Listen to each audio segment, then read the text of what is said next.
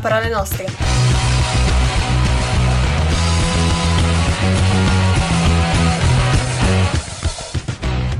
Ragazzi, bentornati all'Educazione di Sofì, il programma che vi parla del femminismo ma a parole nostre. Io sono Giulia e qui con me ci sono Martina e Sabrina. Allora, per chi non avesse sentito le scorse puntate, vi spieghiamo al volo perché ci chiamiamo l'Educazione di Sofì. È tratto da un eh, libro del filosofo Rousseau che tratta dell'educazione di questo personaggio, Emilio. Emilio, essendo un ragazzino, può seguire le sue passioni, i suoi sogni e diventare un uomo adulto e completamente autonomo. Nell'ultimo libro dell'Emile si parla invece della futura moglie di Emilio, Sophie. Lei, essendo una donna, invece deve essere sempre dipendente dal marito, deve essere molto pacata e non deve assolutamente mai dire la propria opinione. Noi ovviamente vogliamo dare una nuova educazione a questa Sophie, una educazione sicuramente molto femminista. Tanto femminista che il personaggio di oggi da cui partiamo è Laura Mulvey, una delle teoriche femministe femministe più importanti dei media di sempre, in particolare per quanto riguarda il reparto cinematografico. Tanto è vero che eh, uno degli argomenti da cui partiremo sarà proprio il female gaze che ha teorizzato Laura Mulvey stessa, ossia lo sguardo femminile sulla rappresentazione. Sarà una puntata carica di informazioni e veramente super interessante, quindi non perdetevela. Ci sentiamo tra pochissimo dopo Good Girl Gone Bad di Rihanna. We stay moving around so low. Ask us where you at, we don't know and don't care. Don't care. All we know is we was at home, cause you left us there. You got your boss and got gone and left us all alone. Now she in the club with a freaky dress on. Cats going to keep that dress on. Trying to get enough drinks in the system. Take her to the telly and make her a victim. Patron in the brain, ball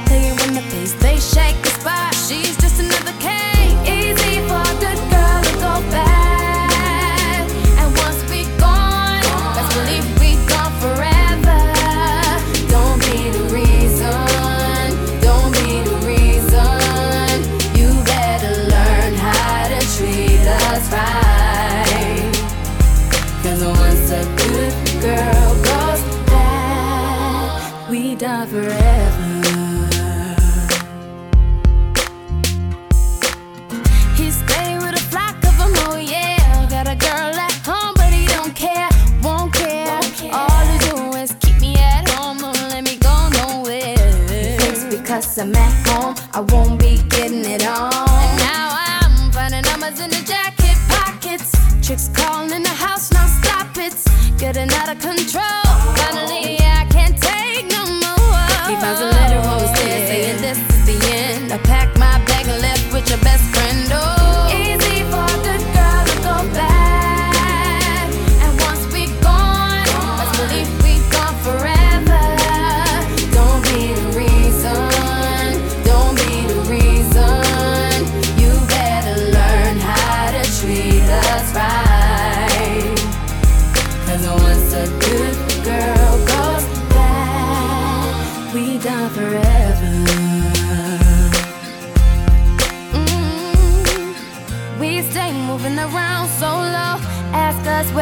Where you at, we don't know and don't care.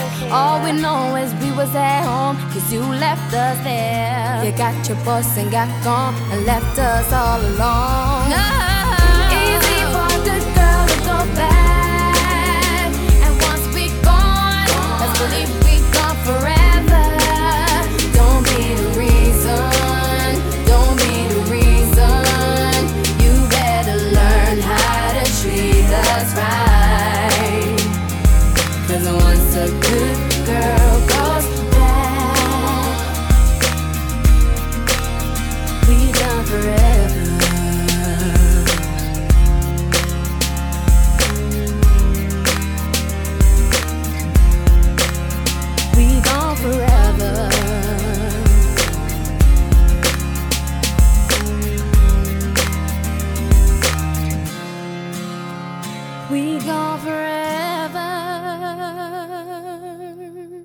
E dopo questa bella carica che ci ha dato Rihanna con Good Girl Gone Bad, ritorniamo a noi. Noi siamo sempre le ragazze dell'educazione di Sophie ed è il momento di iniziare la nostra parte più storica. Oggi parliamo di Laura Mulvey che nasce nel 1941 ad Oxford e adesso insegna film e media studies all'Università di Birkbeck di Londra ed è, come dicevamo in apertura, una delle teoriche femministe dei media più importanti sempre. Fin da subito lei si è dimostrata interessata al ruolo della donna all'interno dell'industria mediatica politica e col ruolo della donna si intende il modo in cui viene descritta dalle mani di autori, sceneggiatori, dipinta dagli artisti, ritratta da registi e dalla fotografia. Ciò che interessa alla Mulvey, insomma, l'identificazione a cui è costretto il pubblico femminile davanti a un certo tipo di rappresentazione della donna. Sì, poi Laura Mulvey inizia a studiare all'università intorno agli anni 60, quindi probabilmente proprio per il periodo storico inizia ad approfondire sempre di più il discorso che lega la donna all'immaginario. Arriva quindi a coniare un termine che ancora oggi viene studiato proprio eh, nelle università di comunicazione, che è il male gaze, ovvero lo sguardo maschile, teorizzato nel 1975. Sì, però effettivamente che cos'è questo male gaze? È praticamente lo sguardo dominante dei media, che è per l'appunto quello che impone la propria prospettiva riguardo al ruolo delle donne e caso vuole che sia esattamente quello eh, che risponde al piacere e ai bisogni di un pubblico maschile eterosessuale e bianco. Il corpo femminile di conseguenza è oggettificato e sessualizzato perché deve rispondere a dei bisogni che non sono quelli delle donne, ma sono quelli del pubblico di cui deve ottenere il piacere non si può negare che le donne sono continuamente ingabbiate in ruoli predefiniti, stereotipati e assolutamente sessisti. In molti casi il loro contributo è unicamente funzionale alla caratterizzazione del protagonista maschile. E tutto questo si spiega piuttosto facilmente. Alla fine basta pensare che l'industria della produzione e della critica cinematografica siano prettamente maschili, il che significa che chi gira i film, ossia i registi, si rivolgono ad un audience affine alle logiche patriarcali. Insomma, l'uomo guarda e la donna è guardata. Bene,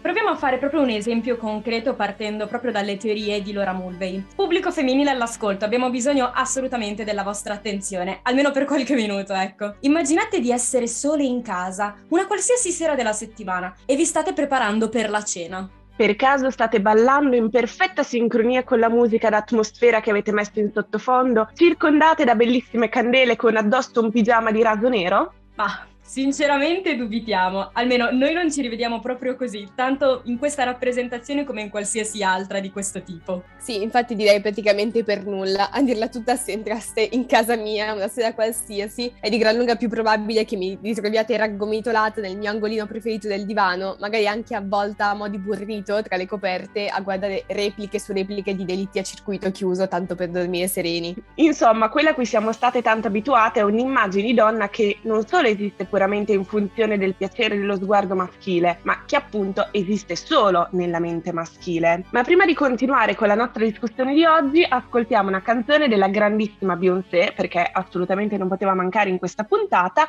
Ascoltiamo insieme If I Were a Boy. If I were a boy, even just for a day. I'd roll out of bed in the morning and throw on what I wanted and go. Drink beer with the guys and chase after girls.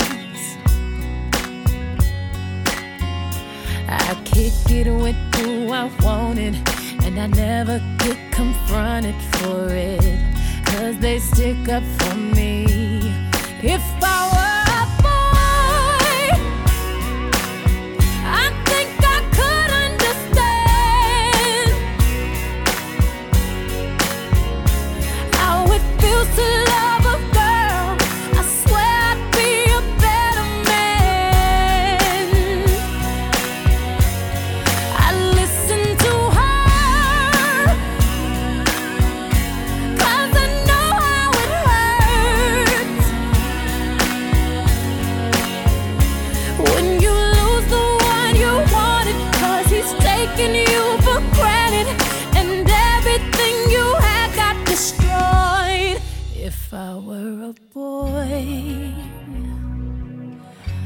I would turn off my phone.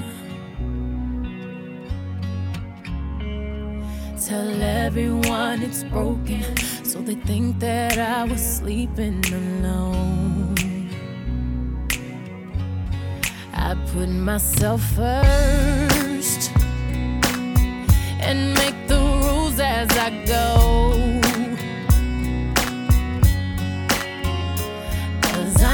That she'd be faithful, waiting for me to come home. To come home. If I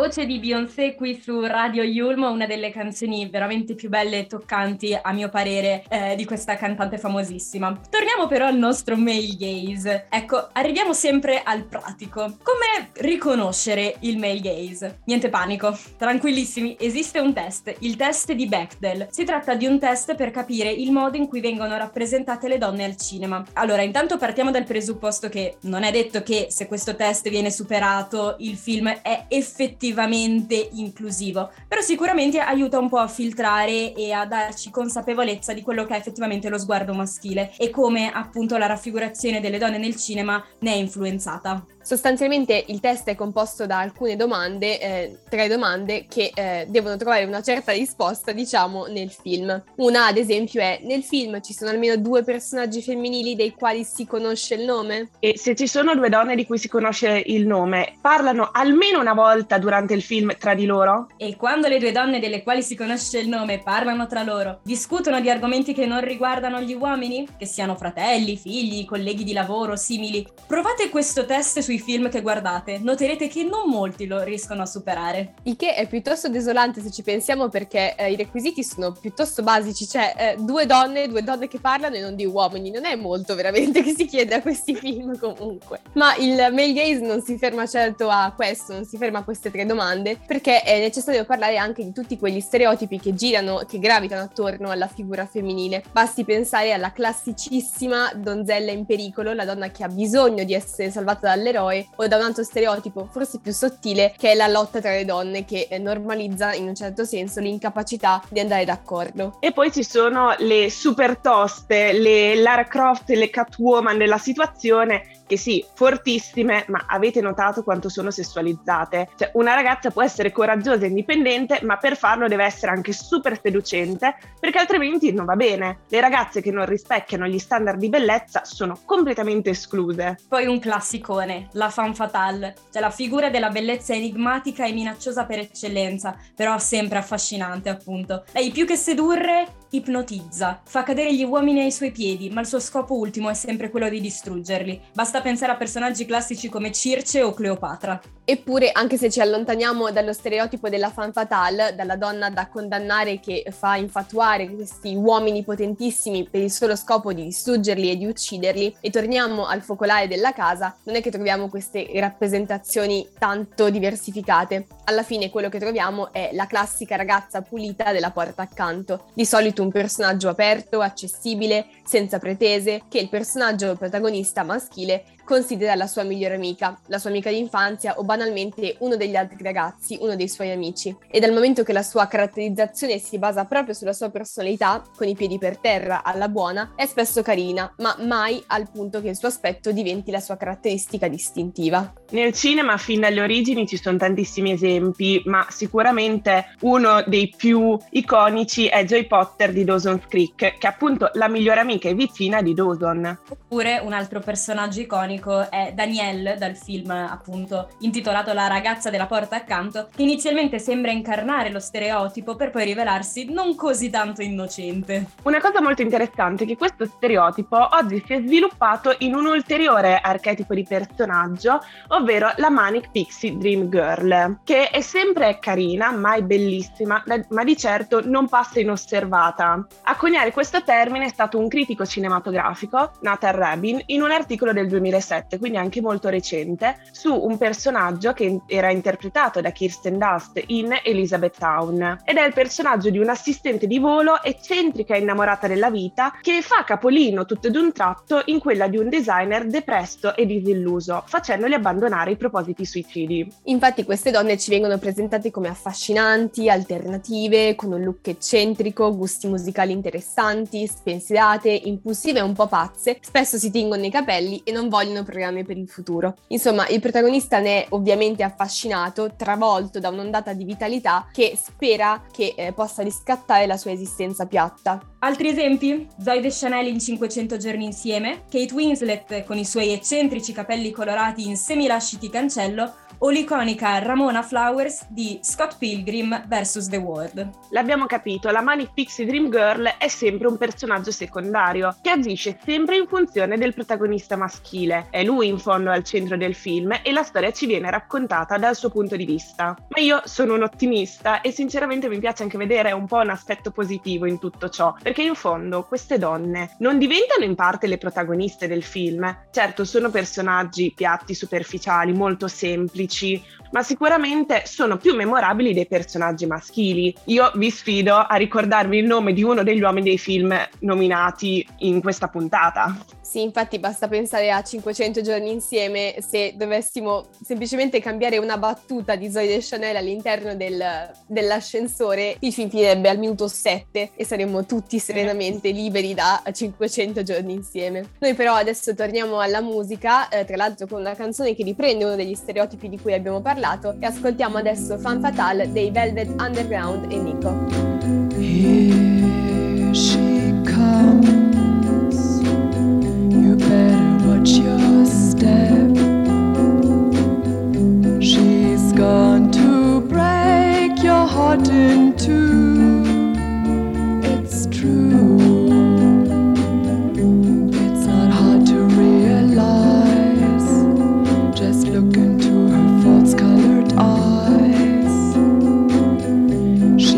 Build you up to just put you down. What a clown, cause everybody knows the things she does to please. She's just a little tease. See the way she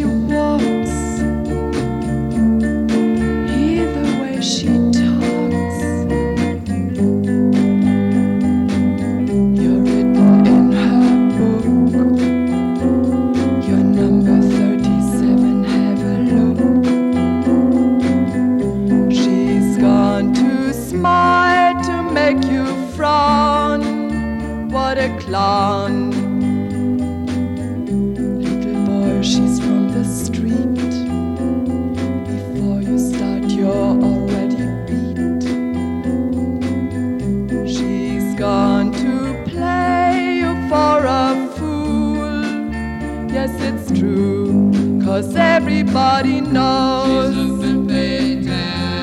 the things she does to please. She's just a little tease.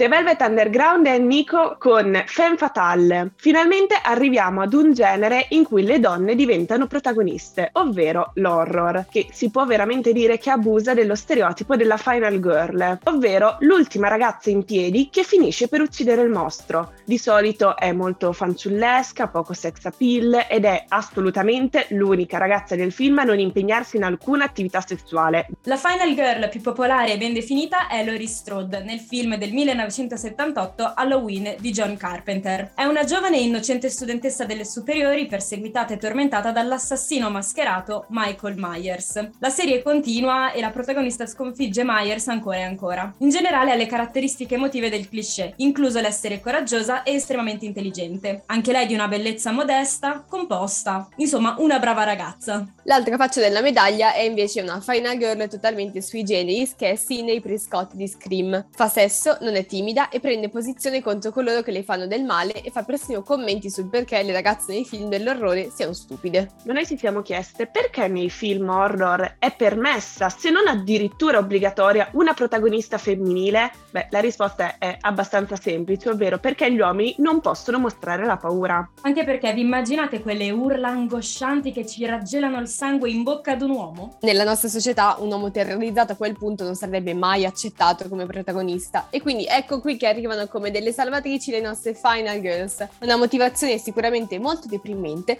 ma che allo stesso tempo ha permesso grandi personaggi femminili. E un altro aspetto positivo è che i film ad alta tensione come quelli dell'orrore portano ad una grande immedesimazione nel protagonista e quindi per una buona volta, permettetemi di dirlo, è il pubblico maschile a doversi mettere nei panni di una giovane teenager. Sì, alla fine anche un po' di empatia da parte del pubblico maschile, anche in questi casi non fa mai male. Abbiamo visto una carrellata di stereotipi sulle donne nel cinema, ma non solo, e dopo sicuramente una serie di mancamenti, siamo qui per offrirvi una luce che contrasta il nostro caro amico, il male gaze.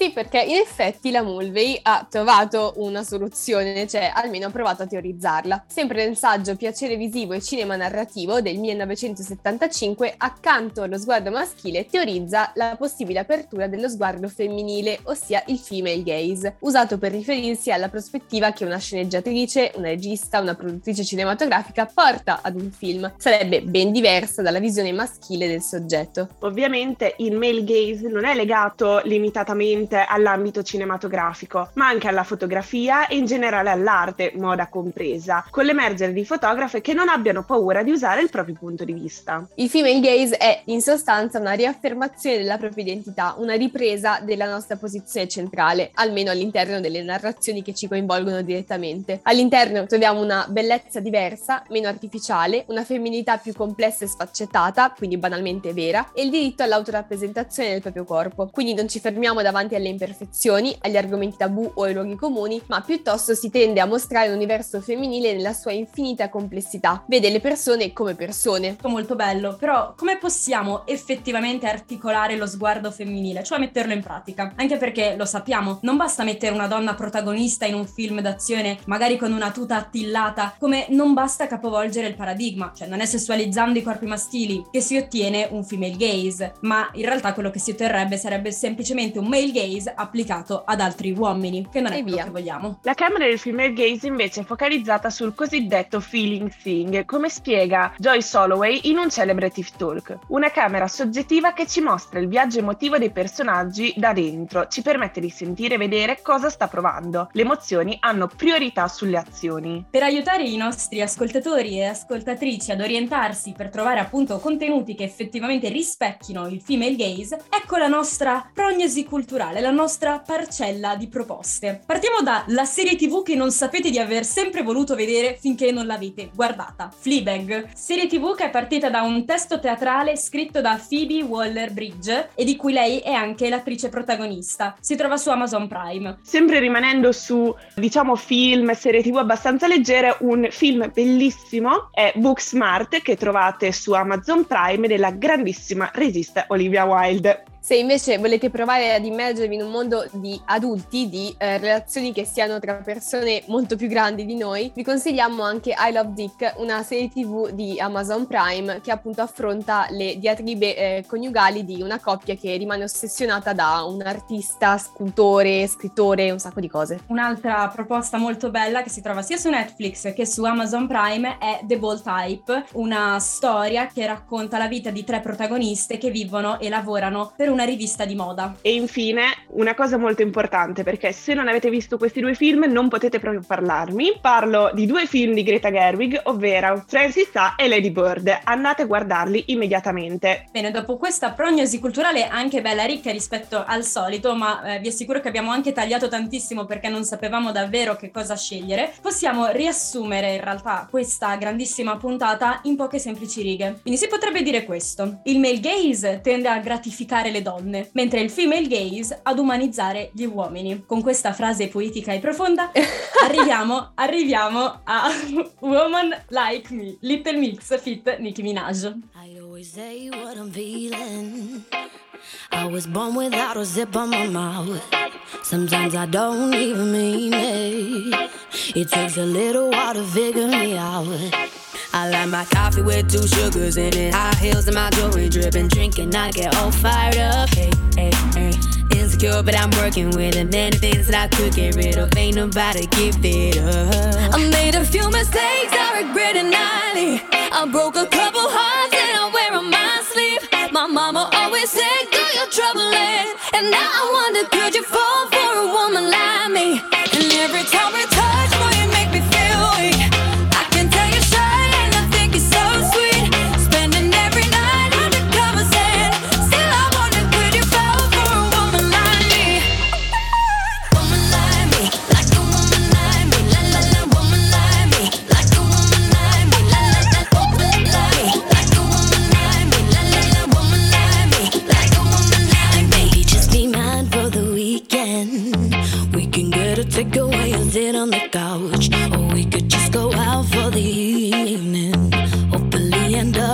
you kissing my mouth. Hey, hey. You got them blue jeans with a rib up into my head with your fingers in it. Love it when you turn me on. Young Sarah with a little bit of love drunk in the middle with a get down to our favorite song. I made a few mistakes, I regret it nightly. I broke a couple hearts and I wear on my sleeve. My mama always said, Do your troubling. And now I wonder, could you fall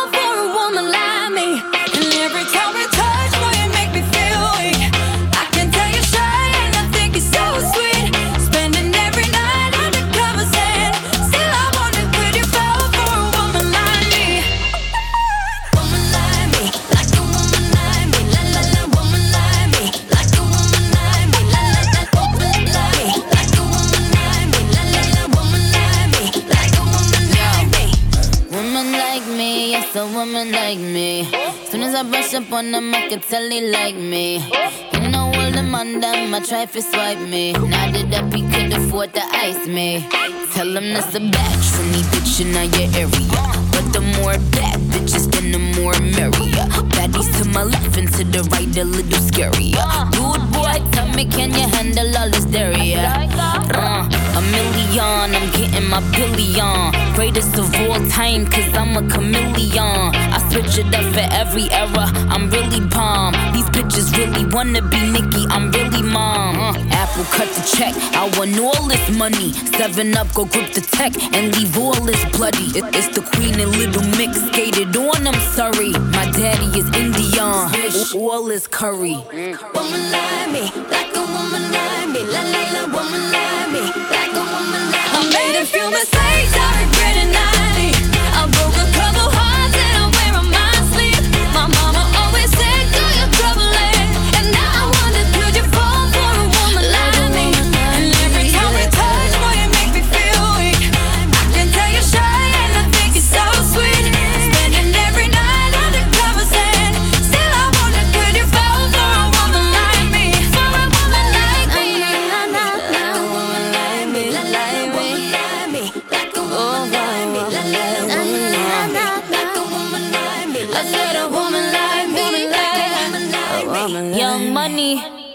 anche per oggi si conclude una nuova puntata dell'educazione di Sophie che abbiamo suggellato con uno chef kiss che è Woman Like Me delle Little Mix con Nicki Minaj. Oggi abbiamo parlato di Laura Mulvey e soprattutto della necessità di eh, concepire un maggior spazio, una maggiore attenzione allo sguardo femminile, in particolare sul mondo della rappresentazione della donna. E vorremmo a questo proposito utilizzare alcune parole del filosofo e poeta Rimbaud per descrivere e riassumere quanto detto. La donna troverà l'ignoto, i suoi mondi differiranno dai nostri. Essa troverà cose strane, insondabili, ributtanti, deliziose e noi le prenderemo, noi le comprenderemo. Noi vi ricordiamo di seguirci come sempre su www.radioyulm.it, sia sui canali social dei Radio Yulm, quindi Instagram e Facebook, e di riascoltarci in podcast sul sito. Detto questo, buona serata e ci sentiamo alla prossima puntata. Ciao! Ciao!